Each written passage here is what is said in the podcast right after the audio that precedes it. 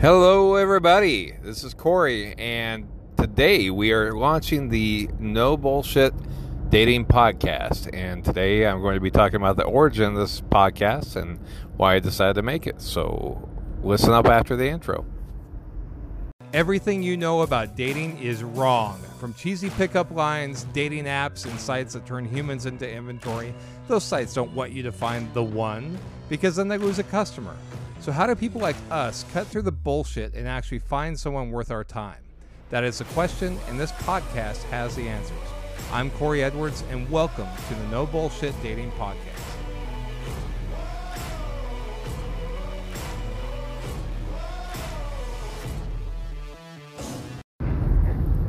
All right. So it is now 1:40 in the morning and I am driving on an Alabama road headed to Birmingham, Alabama. I am actually traveling and headed to the airport to catch another flight to fly to Oklahoma. So I figured no better time to start this podcast. And today I'm going to talk about how the no dating, uh, no bullshit dating podcast came about. So, uh, as the intro said, my name is Corey Edwards, and I actually began my my serious dating experience as an adult when I was 38 years old. I was recently divorced. I was living in Puerto Rico. My kids were uh, about ready to leave home, and I was basically alone. I was fat. I was broke, uh, having been through a divorce, and uh, really had no game at all. I originally got married the first time when I was 21 years old and became a dad at 22, and just kind of bounced uh, after that marriage from relationship to relationship and to another marriage, and uh, really for the first time ended up living alone, ended up uh, sleeping alone, and having to date, uh, and pers- you know actually seriously date for the first time at age 38. So I grew up in a devoutly religious family and really had no game whatsoever. Had no idea how to date, had no idea how to talk to women or anything like that.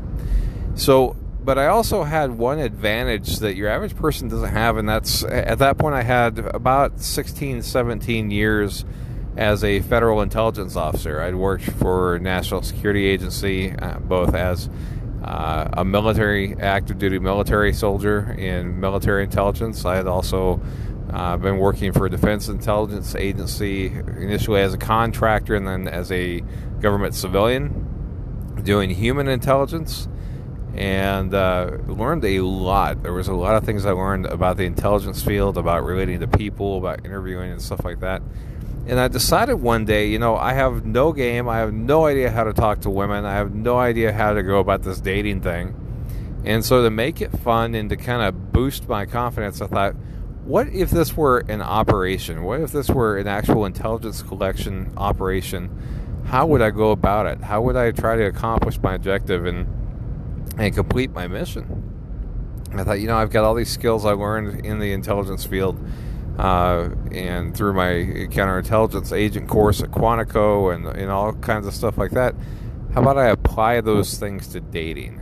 So I decided to take those skills and apply them to dating. And what I found was, even though my confidence was shaken, even though I, you know, it was down on myself, having been through divorce again and uh, dealing with the blows that come to a person's ego and self-esteem once you know, when you go through a divorce and you fail at if you fail at anything, it's difficult.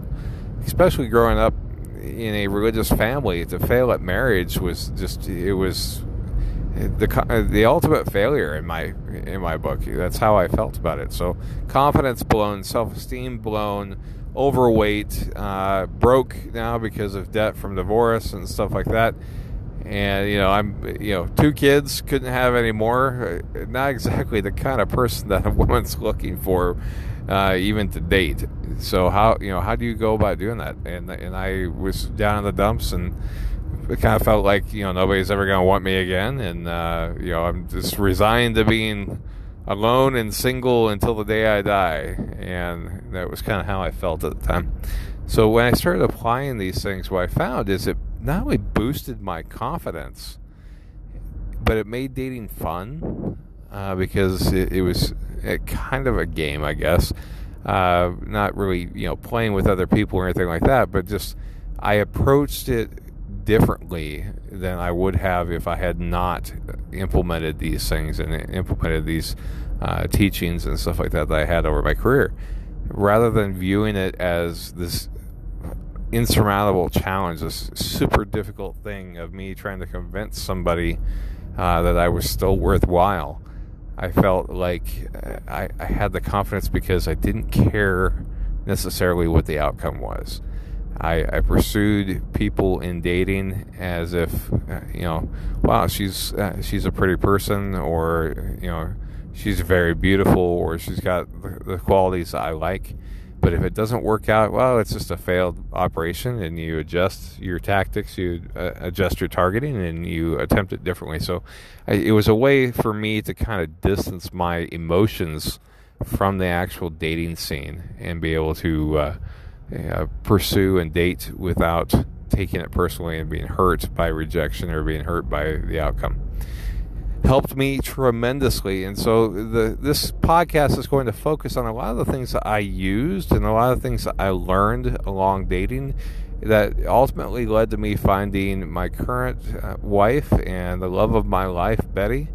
Uh, we we have a happy, strong marriage, and in fact, we're getting ready to in just about two days. We're taking a trip for our anniversary, our third wedding anniversary, to Belize. We're going to have a blast in Belize and and focus on us uh, and get out of the routine of work and family and and all that stuff. So exciting times, and I'm excited to start this podcast. And we'll have more episodes coming with some absolutely valuable information that you can apply to your dating life and that you can apply to your uh, relationships, your dating relationships or marriage or whatever that will help you out and help you maintain that spark in, in your relationships and help you find the right person if you don't have a relationship yet.